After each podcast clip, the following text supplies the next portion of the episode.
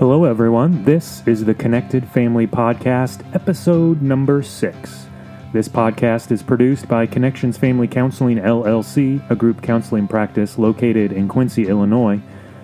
Connections Family Counseling LLC helps build resilient kids, strong marriages, and connected families. My name is Mark Vanderlay, and I'm your host. Today's episode is all about boredom. That's right, folks. Today we are talking about boredom. Hopefully, this isn't the most boring podcast you've ever listened to in your life, but it is a really important topic, particularly when we're talking about adolescents and middle elementary age children. I'm sure there are many of you out there, um, I know I am one of them, who have heard your children say, Dad, I'm bored.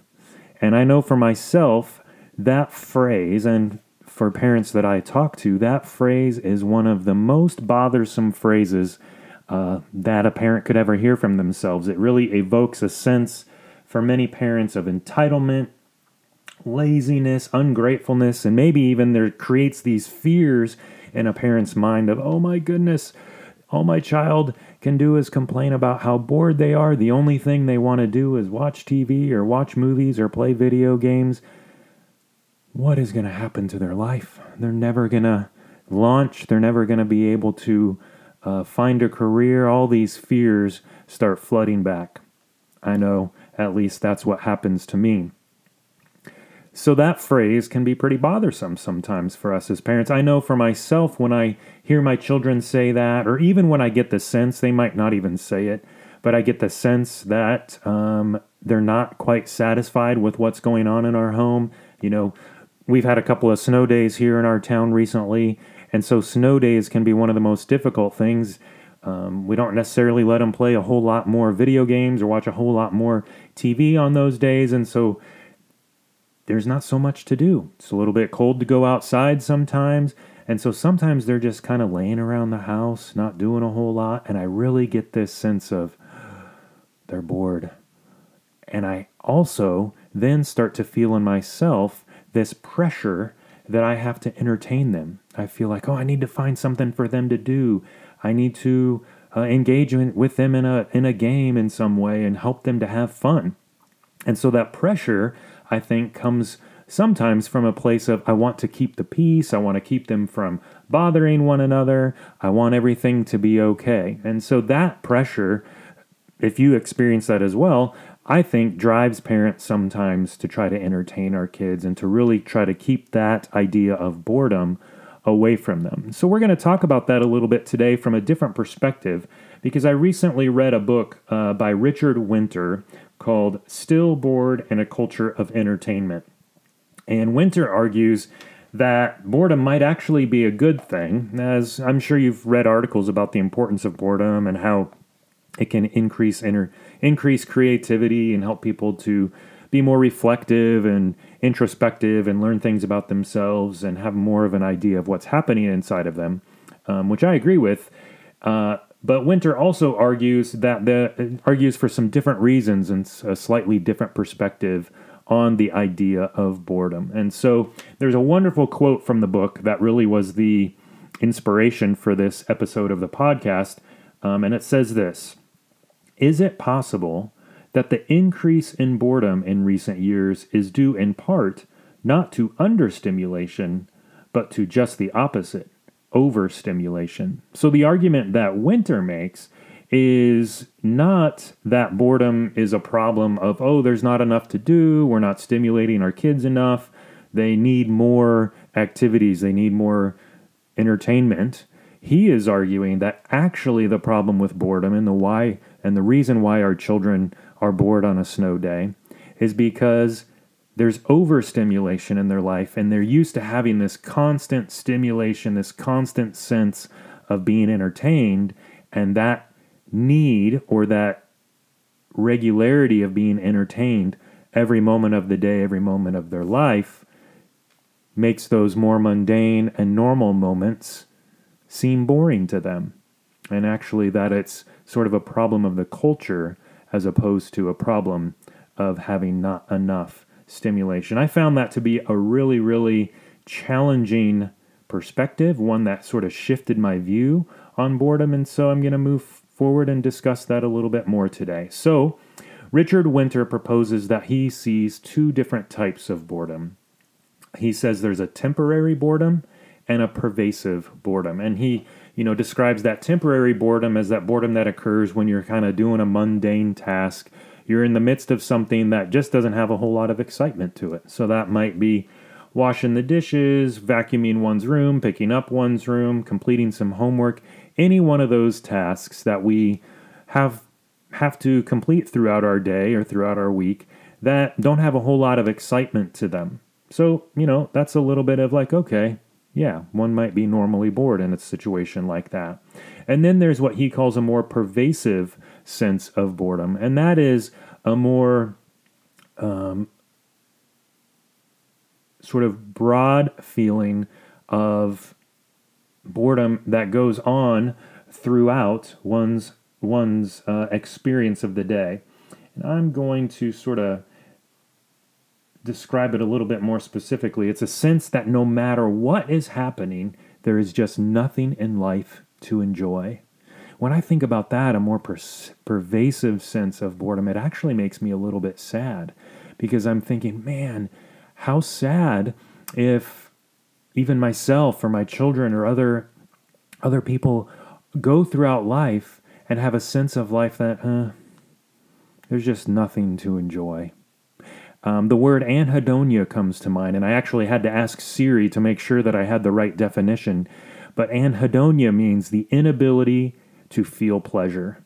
And that's what I think of when I think of this pervasive sense of boredom that, like, no matter what is sitting in front of me, no matter how exciting the event or the activity is that's occurring in my life, there's just no ability to feel pleasure. And so, Winter really talks about some ways to combat this sense of anhedonia, inability to feel pleasure, or this pervasive sense of boredom. And really, it talks about cultivating a sense of wonder as a way to do that, really seeing the excitement and the uniqueness of each individual situation that could allow for one to fight against that sense of boredom. So, first, Winter suggests to remember the big picture recall that even the most mundane tasks, doing the dishes, mowing the lawn, are wonderful gifts. Not everyone has the opportunity to participate in mowing the lawn, uh, completing the dishes, doing homework. Going to school is a, a wonderful privilege. And not only that, these tasks create a wonderful feeling of accomplishment, capability, and resourcefulness. That's what I think about, you know, for instance, mowing the lawn. I can remember being a young child and watching my dad mow the lawn, and we only had a push mower, and it didn't have like the self propelled version.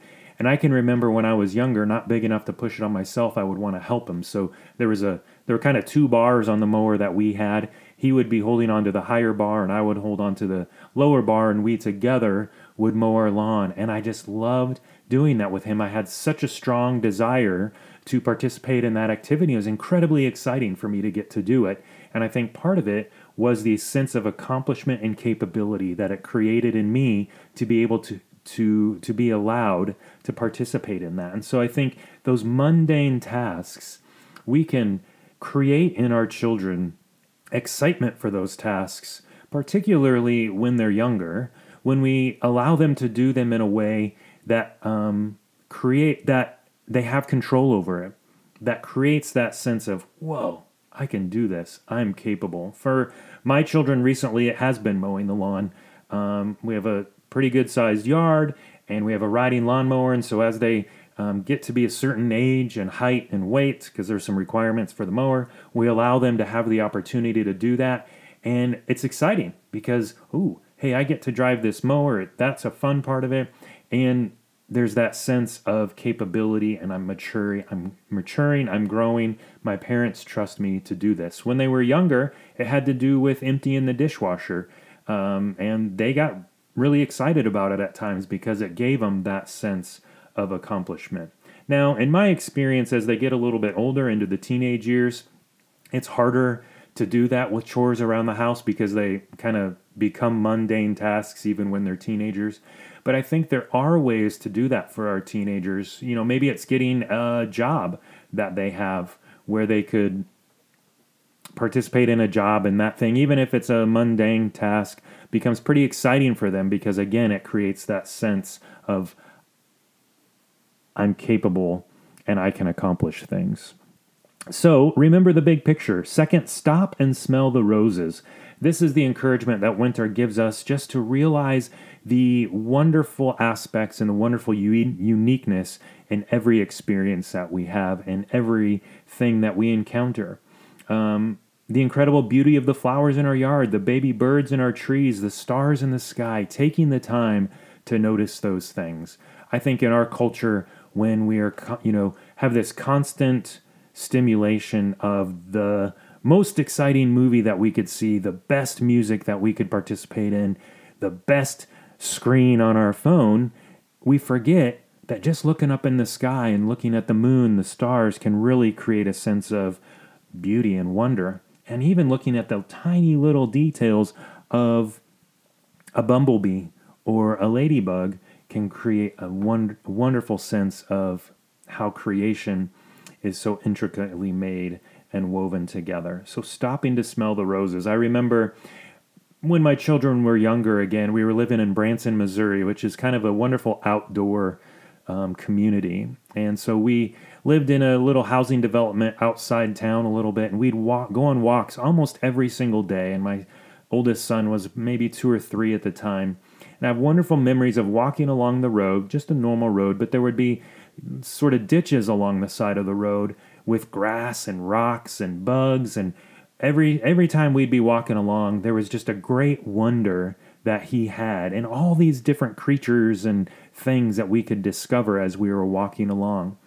And at that stage you know with our children we were able to take the time to really enjoy those things with him. He would bend over and i can even see him sort of squatting down in his diaper and um, we would squat down next to him and share with him in the wonder of creation and the excitement that he had for that. And I think that's a great way and a wonderful opportunity to share that excitement and just demonstrate and teach how it is that we can be um,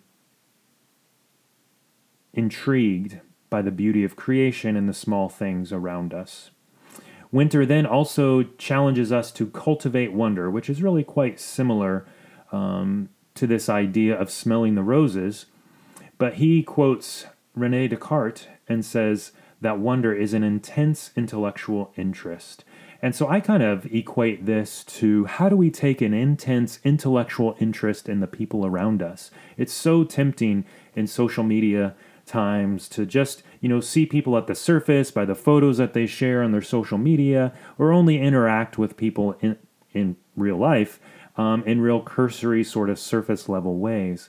But part of cultivating wonder and sort of fighting against the boredom of life can to be can be to see every single individual as a wonderful opportunity to seek to understand what's happening on the inside of them. What is the unique particular personality of this person? How do I help them to open up and share with me the uniqueness of them?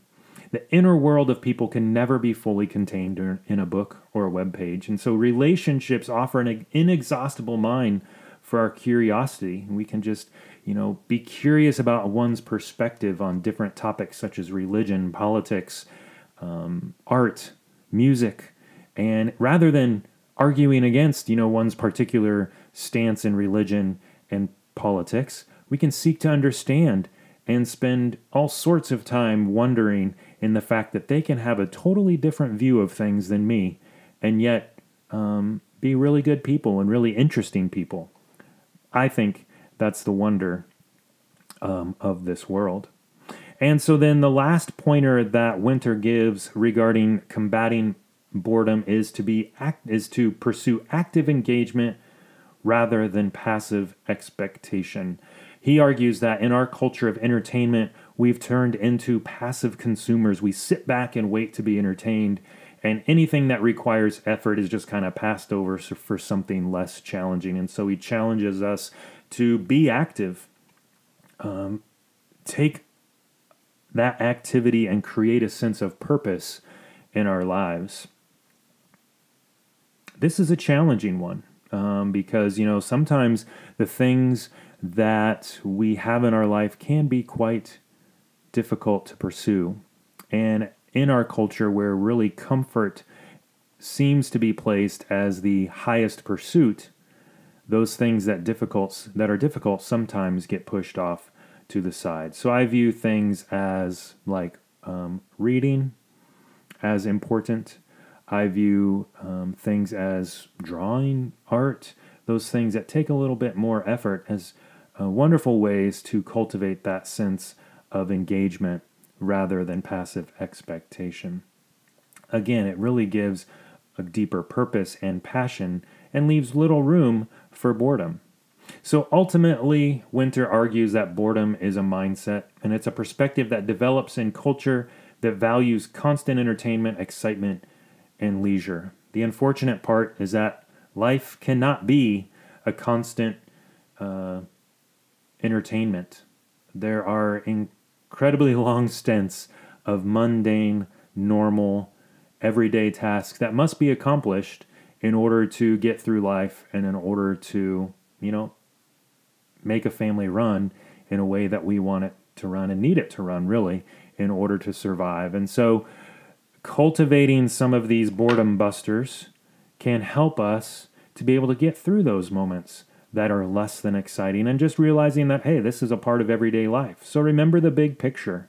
Stop and smell the roses, cultivate wonder, and actively engage rather than wait passively to be entertained.